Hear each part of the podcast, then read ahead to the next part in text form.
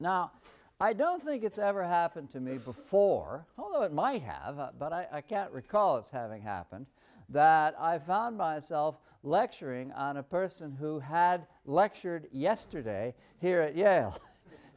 but that's what happened in this case. Uh, you read, um, let's just call it the facetious article on the lecture in the Daily News this morning. Uh, some of you may actually have been in attendance. Um, I unfortunately could not be, uh, but as it happened, I ran into her later in the evening and talked to some of her colleagues about what she'd said. So I, I, I do have um, uh, a certain sense, a certain sense of what went on. Um, in any case, uh, yeah, and, and as to what went on, um, I'm going to be talking today about the slipperiest phenomenon, intellectual phenomenon in her essay, having to do with what she calls psychic ex- excess, uh, the, the charge or excess from the unconscious, which in some measure uh, unsettles even that which can be performed. We perform identity, we perform our subjectivity, we perform gender in all the ways that we'll be discussing in this lecture. But beyond what we can perform, there is sexuality, which I'm going to be turning to in a minute. And this has something to do with the uh, authentic realm of the unconscious from which it emerges. So, what Butler did in her lecture yesterday was to return to the psychoanalytic aspect of the essay that you read for today uh, emphasizing particularly the work of Lacan's disciple Jean Laplanche uh, and, and, and, and developing the ways in which um, sexuality uh, is something that belongs in a dimension that exceeds uh, and is less accessible than those more coded uh, concepts that we think of as gender uh, or as identity in general. Um, and so, um, conveniently enough, for those of you who did attend her lecture yesterday, in many ways she really did return to the issues that concerned her at the period of her career when she wrote Gender Trouble and when she wrote uh, the essay that, that you read for today. All right, now I do want to begin with what ought to be an innocent question. I mean, surely we, we, we're entitled to an answer to this question. And the question is, what is sexuality? Right? Now, of course, you may be given pause, especially if you've got an ear fine tuned to jargon. You may be given pause by that very word sexuality, which is obviously relatively recent in the language. People didn't used to talk about sexuality, they talked about sex, which you know seems somehow more straightforward. Um, but, the, but, but sexuality is a term uh, which is not only pervasive in cultural thought, uh, but also has uh, a certain privilege among other ways of describing that aspect of our lives. In other words, there's something authentic, uh, as I've already begun to suggest, about our sexuality, something more authentic about that than uh, the sorts of aspects of ourselves that we can and do perform. That's, that's Butler's argument, uh, and it's an interesting starting point. But it's really not, it's, it's not yet, or perhaps not at all, an answer to the question what is sexuality? Now, for Foucault, sexuality uh, is arguably something like desired and experienced bodily pleasure. But the problem in Foucault is that this pleasure is always orchestrated by a set of factors uh, that surround it. Uh, a very complicated set of factors, which is articulated perhaps best um, on page 1634 in his text, uh, the lower right hand column. He's talking about the difference between and the interaction between uh, what he calls the deployment of alliance and the deployment of our word, sexuality. Uh, and I want to read this passage and then comment on it briefly. In a word, and it's of course not in a word, it's in several words, the deployment of alliance is attuned to a homeostasis of the social body. The deployment of alliance is the way in which, in a given culture, the nuclear reproductive unit is defined typically as the family. But the family in itself changes in its nature and its structure. And the way in which the family is viewed, the sorts of activities that are supposed to take place and not take place in the family, because Foucault lays a certain amount of stress on incest and the, and the atmospheric threat of incest, the sorts of things that go on in the family and are surrounded by certain kinds of discourse conveying knowledge. Um, and we'll come back to, to, to the latter part of that sentence, all have to do with the deployment of alliance. The deployment of sexuality, uh, on the other hand, the deployment of sexuality we understand as the way in which whatever it, this thing is that we're trying to define uh, is talked about. Uh, and therefore, uh, not by any state apparatus or actual legal system necessarily, but nevertheless simply by um, the, uh, the prevalence and force of various sorts of knowledge uh, policed. Okay, to continue the passage. In a word, the deployment of alliance is attuned to a homeostasis or regularization. That's what, that's what he means by homeostasis of the social body, which it has the function of maintaining. Whence its privileged link with the law. That is to say, the law tells us all, th- all sorts of things about the family, including whether or not there can be gay marriage, just incidentally. I'll, I'll, I'll come back to that um, in a minute. Whence, too, the fact that the important phase for it is reproduction. The deployment of sexuality has its reason for being, not in reproducing itself, but in proliferating, innovating, annexing, creating, and penetrating bodies in an increasingly detailed way, and in controlling populations in an increasingly comprehensive way. What he's saying is, among other things, that a deployment of sexuality, which isn't necessarily a bad thing. These deployments um, aren't meant somehow or another to be terroristic regimes. Uh, a deployment of sexuality, which, for example, favored forms of sexuality such as birth control or homosexuality, uh, would certainly be a means of controlling reproduction. That is to say, and, and, and just in that degree, the deployment of sexuality could be seen as subtly or not so subtly at odds with the deployment of alliance. Alliance, uh, which is all for the purpose of reproduction, or at least takes as its primary sign, as Foucault suggests, the importance and centrality to a given culture, or socio biological system, if you will, of reproduction. And so this is the way, these are the ways in which the deployment of alliance and the deployment of sexuality converge, don't converge, conflict with each other. Uh, but in all of these ways, um, we keep seeing this concept of sexuality, but as I say, it continues to be somewhat elusive what precisely it is. Um, just to bracket that for the moment, uh, let me make another comment or two uh, on the concepts in the passage that I've just read. Let's say once for all at the outset that the central idea in Foucault's text, the idea which he continues to develop throughout the three volumes on the history of sexuality, uh, the, the central idea is this idea of power as something other than that which is enforced through legal, policing, or state apparatus means.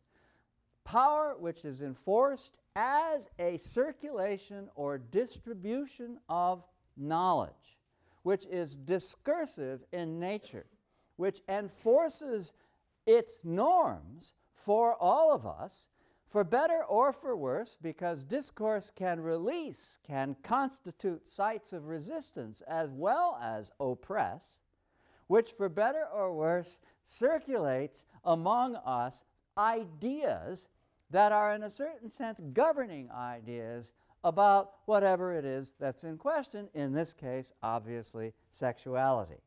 So, and Foucault calls this sometimes, uh, hyphenating it, power knowledge.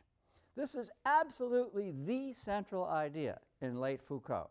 Uh, I introduced it, you remember last time, in talking about Said. I come back to it now uh, as that which really governs and guides you through the whole text of Foucault.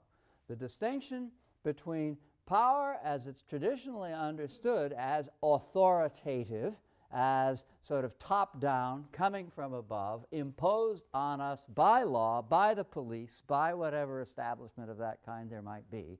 Distinction between power of that kind uh, and power which is simply the way in which knowledge, and knowledge is not, by the way, necessarily a good word, it's not necessarily knowledge of the truth, but the way in which knowledge circulates and uh, imposes its effects on us. Behavior, the way we are, or the way at least that we think we are, uh, the way in which we perform, in Butler's term, uh, all of that in Foucault is, is, is, is uh, to be understood as an effect of power knowledge. Now, notice, however, in terms of our question, what is sexuality, that Foucault is being quite coy.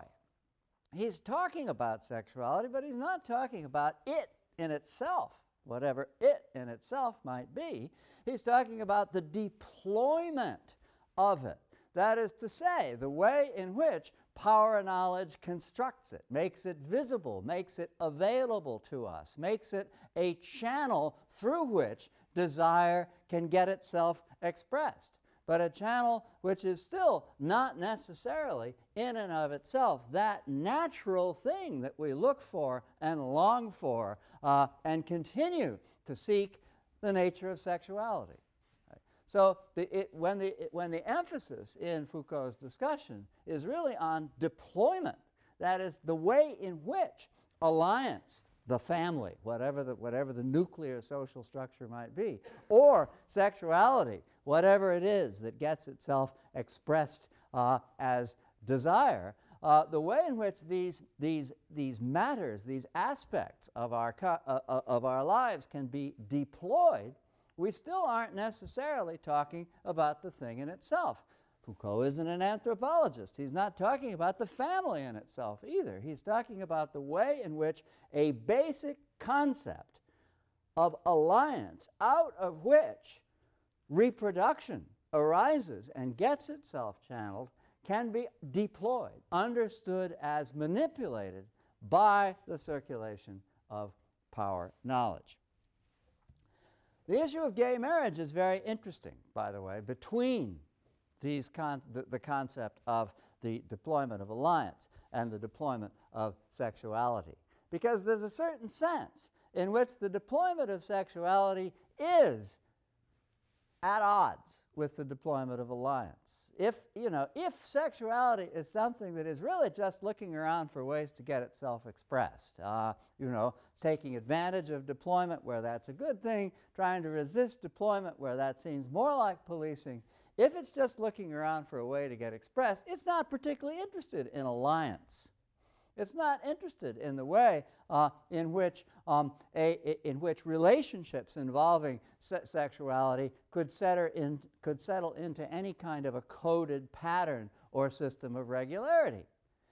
So that there is this tension, which of course gets itself expressed whenever within the gay community uh, people strongly support gay marriage and see that as the, as the politicized center of contemporary gay life, or people also in the gay uh, community, many of them theoretically advanced, um, think of as a non issue or a side issue which, which, which, which loses track precisely of what Foucault calls the deployment of sexuality, simply trying to extend the domain, arguably a tyrannical domain, of the deployment of alliance to extend, in, in, in, other words, to, in other words, to redefine the basic concept of alliance in such a way that doesn't really touch very closely on the deployment of sexuality. So it's an interesting and rather mixed issue uh, that the whole question, the whole sort of profoundly politicized question of gay marriage gives rise to. So that's what sexuality is. in Foucault. In Butler, it's just clearer that to ask the question, what is sexuality, is, well, it's just been a false start. You know, we thought it was an innocent question, but whoa, you know, you get into, you get into Butler and you, and, and you see very clearly that you simply can't be a certain sexuality. You can perform an identity, as we'll see, by repeating, by imitating, by parodying in drag. You can perform an identity, but you can't wholly perform sexuality, precisely because of this element of psychic excess to which her thinking uh, continues very candidly and openly and honestly to return. Butler's work, in other words, is not just about the construction of identity. It's not just about uh, the domain of performance, as one might say. It acknowledges that there is something, something very difficult to grasp and articulate beyond performance. Its main business is to explain the nature and purview and purposes of performance, but it's nevertheless always clear in Butler uh, as she returns to the question of the unconscious in particular that there is something uh, in excess of or not fully to be, uh, uh to be encompassed by ideas of performance. Okay, so we've made a false start. We've asked a question we can't answer. But at the same time, we have learned certain things. We've learned certainly that sexuality, whatever it is, is more flexible and also, in some sense, more authentic. That is to say, closest to the actual nature of the drives. Yesterday, uh, Butler made a distinction between instinct and drive, which I won't go into because it had to do with her reflections on what is cultural and what is uh, uh, biological or not cultural in the, in, in the life of the unconscious. But for our purposes, whatever role sexuality may play in the unconscious, uh, and however that, however authentic, that is to say, however not culturally determined uh, that role may turn out to be, um, it's more flexible, and that's the important thing, than any kind of social coding.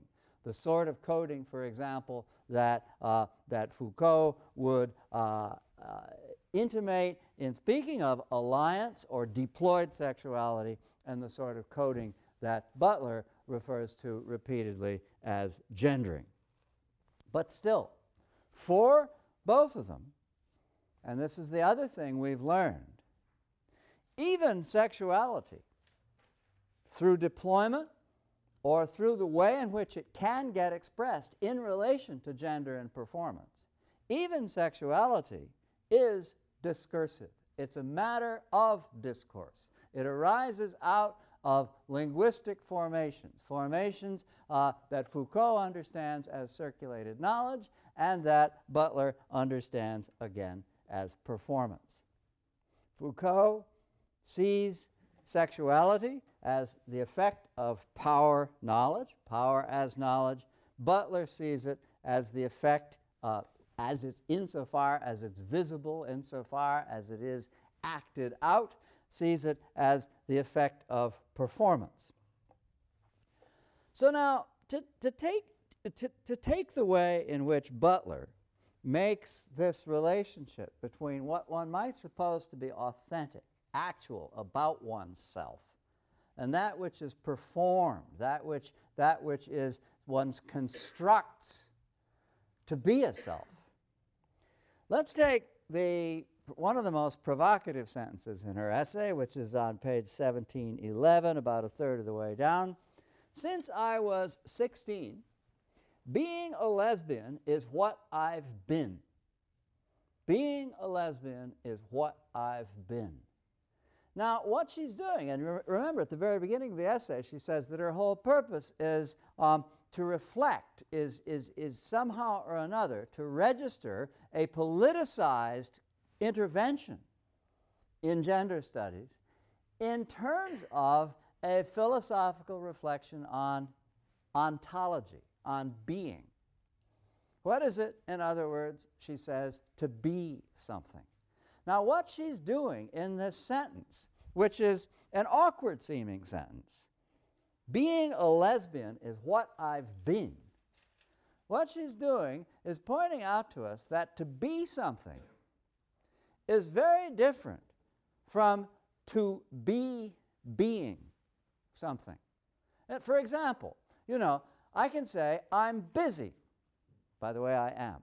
I can say, I, I can say, I'm busy.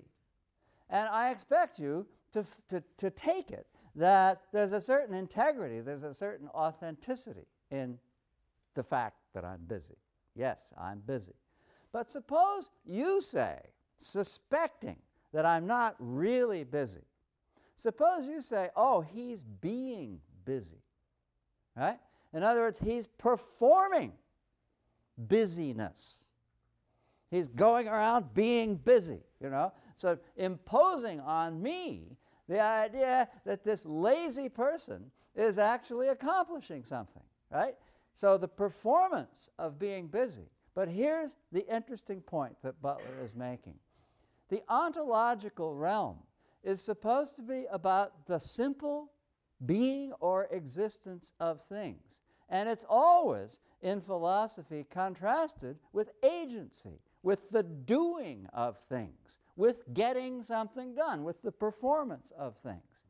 But what Butler is saying, and that's why she says that she takes an interest in the ontological aspect of the question, what she's saying is that there's an element of the performative which actually creeps into the ontological.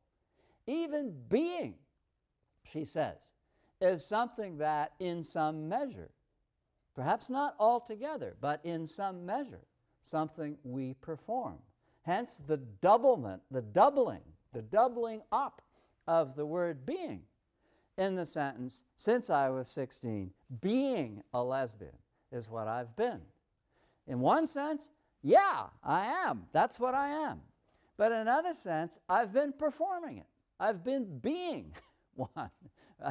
uh, I've been outing myself, if you will. I have been taking up a, a role that can be understood, as all roles can, um, intelligibly in terms of its performance. So that's the why she puts the sentence that way. And if you said, if you kind of made a big mark in the margin and said, aha, got her, right? This is where she says she really is something. No more of this stuff of just constructivism, you know, making, you know, making oneself up as one goes along. This is where she says she really is something. You're wrong. She's escaped your criticism because she says, oh, no, no, no. It's be, I, I have been being a lesbian. Right? I've been being one, which is a different thing, although not an altogether different thing from being one. She is deliberately, in other words, on the fence between the sense of the ontological as authentic and her own innovative sense of the ontological as belonging within the realm of performance. Right? And she doesn't want to get off the fence. She doesn't want, she, she really doesn't want to come down squarely on either side because for her, and this is what I like best about her work, even though it's perhaps the most frustrating thing about it, because for her, what she is talking about is ultimately mysterious. She has a great deal to say about it, but she's not pretending that in what she has to say about it, she's exhausted the subject. That's why it seems to me to be admirable that she stays on the fence about this and not simply, um, uh, you know, an occasion for our frustration. Come on, come out with it. I want to know what sexuality. Sorry. Sorry. okay. All right. So, um, with all this said, it seems plain that, uh, and, and sort of mystification aside, if you will, as well, with all this said, it seems plain that Foucault and Butler do have a common political agenda. Foucault, a gay writer uh, who was uh, in the later stages of uh, writing the history of sexuality, um, dying of AIDS. Uh, uh, Butler, uh, a lesbian writer, both of them very much concerned for the political implications of their marginalized gender roles while at the same time, um, of course, being theoretically very sophisticated about them. Their common political agenda is to destabilize the heteronormative by denying the authenticity, or in Butler's parlance, originality of privileged gender roles. In other words, who says heterosexuality came first? Who says the nuclear family is natural? Who says sexuality uh, can only get itself expressed in certain ways that power knowledge deploys for it? These are the sorts of questions, the, the, the, the, the politicized questions, which these discourses uh, raise in common. Um, uh, so, in, in, in, so it seems to me that they have a very broad agenda in common, and it also seems to me that they are very closely in agreement. And so, and, and I say that just in order to pause briefly on the moment in which they seem not to be. You, you probably noticed that um, one text is referring to another at one point in your reading. And so let's go there. Page 1712 the right hand uh, margin. Uh, and the context for this, of course, is Butler talking about Jesse Helms um, having deplored male homosexuality in attacking the photography of Robert Mapplethorpe, uh, and by implication, Butler argues, simply erasing female homosexuality because his diatribe pays no attention to it. And Butler then complains that there's a certain injustice in that um, because, in a way, it's even worse, she says, uh, so to, to be declared non existent than it is to be declared deviant, right? At least the male homosexual gets to be declared deviant. We're simply erased. That's the position she's taking here. And then at that point, and, what, and so what she says is to be prohibited explicitly is to occupy a discursive site from which something like a reverse discourse can be articulated. To be implicitly proscribed is not even to qualify as an object of prohibition. And here's where she, she gives us a footnote on Foucault. Footnote 15. You know, we love footnotes. It is this particular ruse of erasure which Foucault, for the most part, fails to take account of in his analysis of power. Butler's argument is that in Foucauldian terms, there's got to be discourse for there to be identity, right? Helms's refusal of the category of lesbian simply by omission because, and, and of course, we know, by the way, that this is a refusal only by omission. Helms's refusal of this category is, at the se- is, is, in other words, an erasure of discourse. No discourse, no identity. That is, in other words, what Butler is claiming Foucault's position entails. Discourse creates power knowledge, Power knowledge creates identity. Therefore, where there's no discourse, there can be no identity. And since Helms has erased the lesbian by refusing discourse about it, it must follow that there's no such thing as a lesbian. Right? That, that, that, that's the implication of this footnote. He almost always presumes, and we must do honor to that word almost, almost always presumes that power takes place through discourse as its instrument. And that oppression is linked, and that oppression, sorry, is linked with subjection and subjectivization. That is, that it is installed as the formative principle of the identity of subjects. All right. Now, in defense of Foucault, let's go to page 1632, the upper right hand column a passage that fascinated, uh, that's fascinating on a number of grounds. It's rather long, um, but I think I will read it. Upper right hand column. Foucault says Consider, for example, the history of what was once the great sin against nature, the extreme discretion of the texts dealing with sodomy, that utterly confused category, and the nearly universal reticence in talking about it made possible a twofold operation. Okay, here's Foucault saying this is a category. The homosexual identity, as uh, uh understood in terms of sodomy, is a category. He's, about, he's going to go on to say that it's, that it's punishable in the extreme by law. But in the meantime, he's saying There's no discourse. There's a kind of almost universal silence on the subject. You don't get silence in Dante, as I'm sure you know, uh, but in most cases in this period, nobody talks about it. It's punishable, severely punishable by law, and yet nobody talks about it. This would seem to violate Foucault's own premise that discourse constitutes identity, uh, but also plainly does contradict Butler's claim that Foucault supposes that discourse always constitutes identity. So let's continue. The nearly universal reticence in talking about it made possible a twofold operation. On the one hand, there was an extreme severity.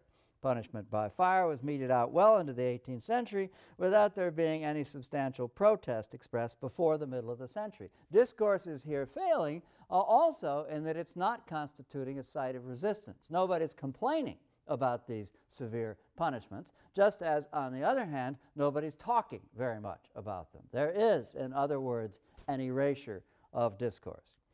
And, he continues, on the other hand, a tolerance that must have been widespread which one can deduce indirectly from the infrequency of judicial sentences, and which one glimpses more directly through certain statements concerning societies of men that were thought to exist in the army or in the courts. In other words, he's saying there was an identity. And that identity was not, at least not very much, constituted by discourse. And he's going to go on to say, as you read down the column, he's going to go on to say that in a way, the plight of the homosexual got worse when it started being talked about. Yes, penalties for being homosexual were less severe, but the surveillance of, of homosexuality, the way in which it could be um, sort of dictated to by therapy and by the clergy and by everyone else who might have something to say about it, became far more pervasive and determinate than it was when there was no discourse about it. So that um, in a certain way, Foucault is going so on, going so far as to say silence was, while perilous to the few, a good thing for the many.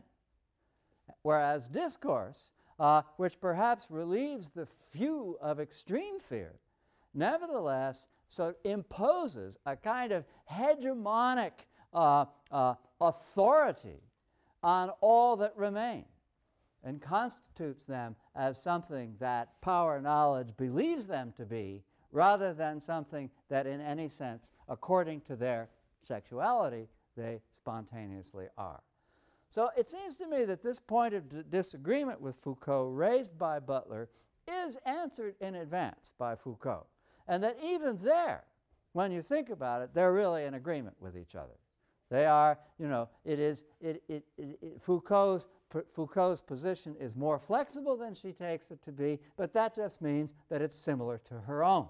Uh, and as I say, so that, that uh, fact, together with the, the broad shared political agenda that they have, seems to me uh, to, uh, to suggest that they're writing very much in concert uh, and in keeping with each other's views.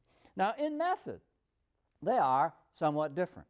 Foucault is a more historical writer, although historians uh, often criticize him for not being historical. Uh, nevertheless, that is, I mean, the reason historians don't think he's historical is that he never really explains how you get from one moment in history to the next. He talks about moments in history, but he talks about them in terms of, of bodies of knowledge epistemic moments, as he sometimes says. Uh, and then these moments somehow mysteriously become other moments, are transformed, and the kind of causality that might explain such a thing uh, from an historian's point of view tends in Foucault's arguments to be left out. He nevertheless is concerned, however, with the way in which views of things change over time, and it's the change in those views that his argument in The History of sexuality tends to concentrate on. So that he can say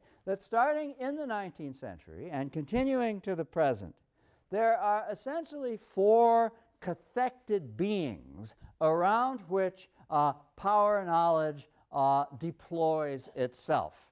And he describes them uh, as the hysterical woman, the masturbating child, the Malthusian couple, meaning the couple who is enjoined not to reproduce too much because the economy won't stand for it. That's the, uh, which is a way of, you see, of deploying alliance in such a way as to manipulate and control reproduction. Uh, that's a moment, by the way, in which the deployment of alliance and the deployment of sexuality may be in league with each other, because obviously birth control and homosexual practices can also control reproduction. So, so as you see, it's not always a question of conflict between, uh, between these, these, uh, these two forms of deployment. So in any case, and, uh, the Malthusian couple and the perverse adult, meaning the queer person in whatever form. Uh, and he says about this on page 1634 in the left hand column, you get, you, you, you get these four types. Uh, and he says that therapy, the clergy, family, parental advice, the various ways in which knowledge of this kind circulates have to do primarily with the preoccupation with, tension about, anxiety about these four types. The hysterical woman is, is determined to be hysterical once her whole once, once it begins to be thought that her whole being is her sexuality. The masturbating child violates the idea that children are born innocent, uh, is both is, is bo- so, so and, and, and must because it suggests you know something terribly wrong about the, uh, the cult of the innocent child that begins in the 19th century is something that is subject to extreme and severe surveillance. Who knows what will come of this? Uh, scientific thinking about masturbation had to do with the, with the notion that it led to impotence, that, you know, by the time you get around, um, you, you got around to being in a relationship, there wouldn't be anything there anymore. Uh, just terrible thoughts. Also, it stunted your growth. You died sooner. You know, just, just terrible, terrible thoughts about masturbation. All of this uh, dominated the scientific literature until well into the 20th century. Uh, the, um, and, and, and then the Malthusian couple, um, which was primarily a phenomenon of what's called political economy in the earlier 19th century, but has uh, prevailed, by the way, um, in, in what we suppose to be, and, what, and indeed what is, our progressive uh, technology of the promotion of birth control around the world. Uh, we must control population is still the Malthusian principle on which we base the idea that people really need to be enlightened about the possibility of not just having an infinite number of children. Um, and so, uh, again, you see that Foucault is right, still to suppose that the, the notion of the Malthusian couple uh, prevails, prevails among us. And then finally, the perverse adult, uh, who is first discoursed about in the 19th century, as the earlier passage that I read suggested, and is still, of course, widely discoursed about, and of course now has a voice, discourses uh, in its own right, um, a literature, uh, you know, sort of, uh, a, sort of a, a, journalism and all the rest of it, uh, and uh, is, in other words, very much in the mainstream of discourse and still has controversy swirling around it precisely because of the discursive formations that attach to it. So, all of this uh, Foucault takes to be in the nature of historical observation. For Butler, on the other hand, uh, as you can tell from her style, I'm sure that, as in the case of reading Bhabha, you recognized a lot of Derrida in Butler's style. Uh, in Butler, it's a question of taking these same issues and orienting them more in the direction of philosophy. I've already suggested the way in which she understands this particular essay as a contribution to that uh, uh, branch of philosophy called ontology, the philosophy of being. Uh, and in general, uh, she takes a particular and acute interest in that.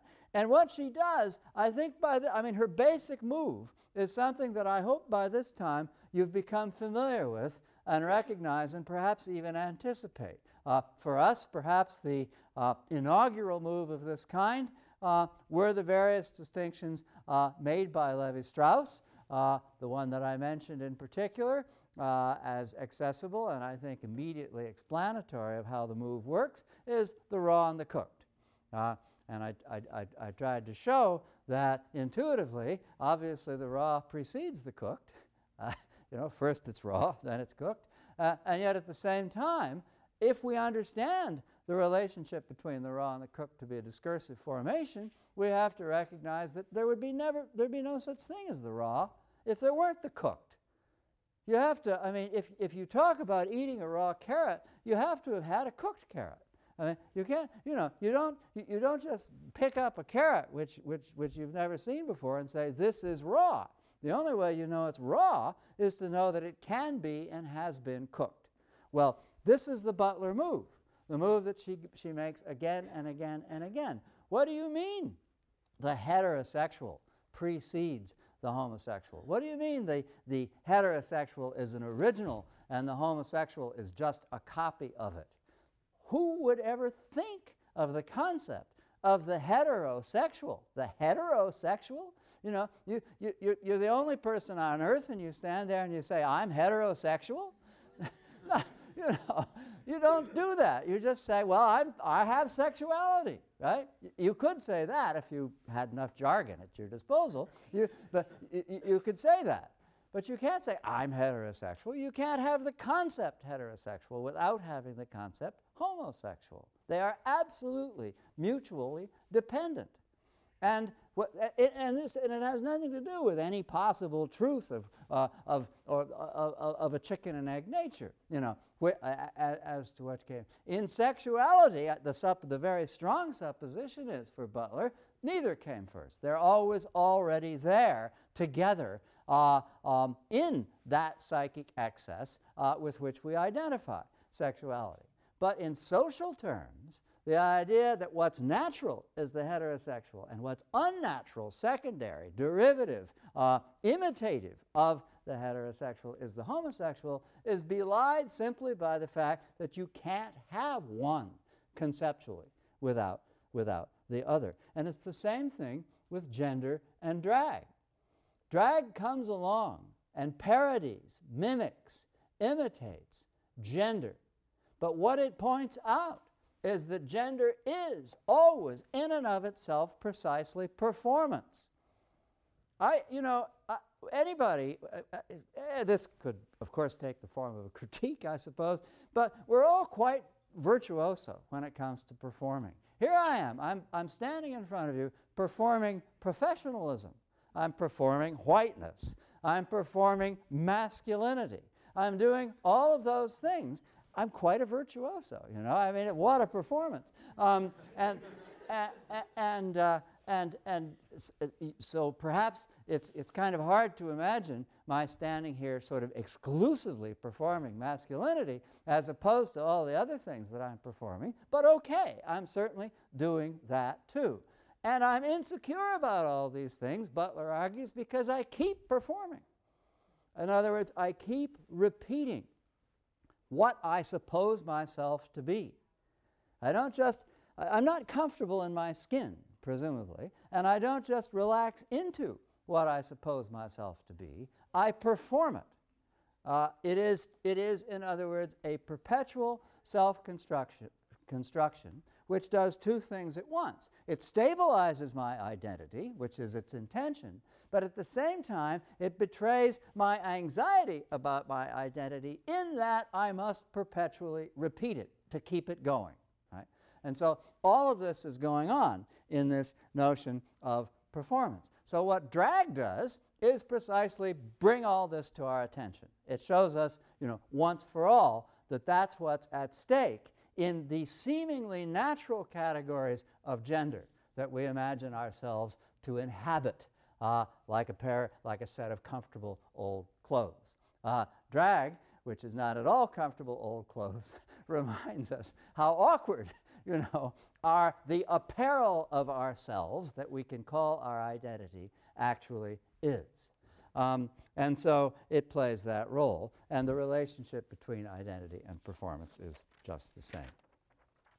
This notion of performing identity should recall for you signifying in the thinking of Henry Louis Gates. It should, call, it should recall for you, in other words, the way in which the identity of another is appropriated through parody, through derision, through self distancing, through uh, a sense of the way in which one is something, precisely uh, insofar as one is not simply inhabiting the subject position of another.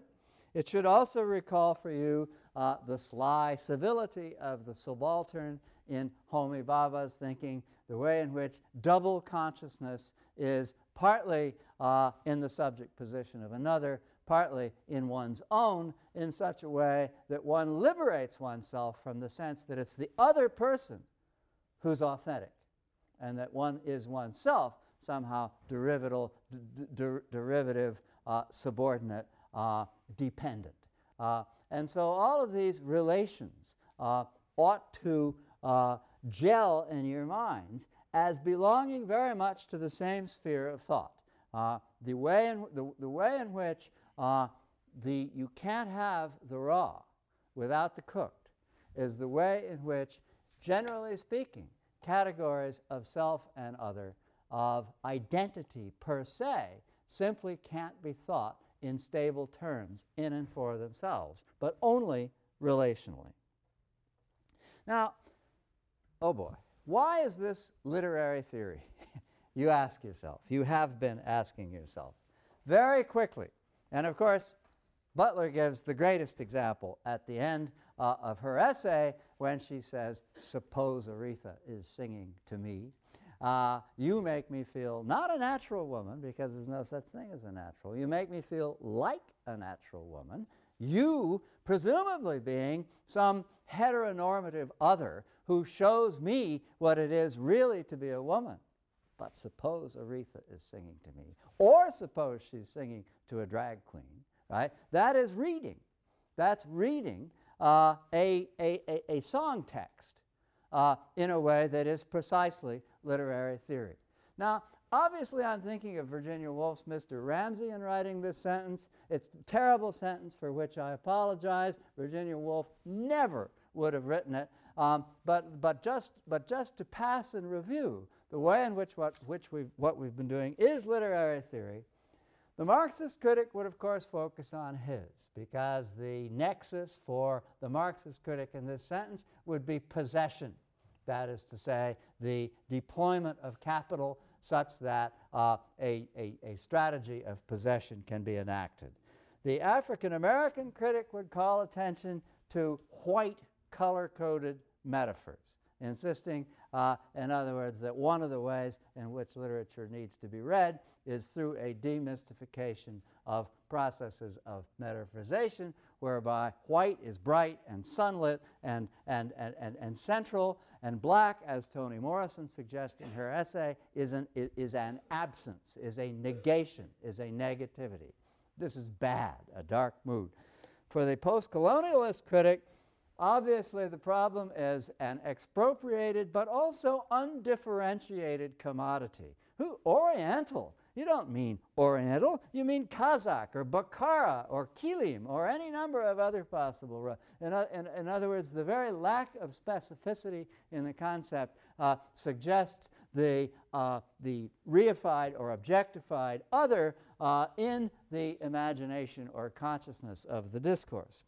And finally, uh, for gender theory, uh, the masculine anger of the philosopher, Mr. Ramsay, you remember he could so frustrated because he can't get past R, he wants to get S, he can't get past R. The masculinized anger of the philosopher masks the effeteness of the aestheticism of somebody who has an oriental rug, and that in turn might mask, you know, the, the effete professorial type, might mask uh, all, and altogether two heteronormative sexual predation, and on and on and on dialectically if you read this sentence as uh, uh, an aspect or element of gender theory. Okay, I will certainly end there.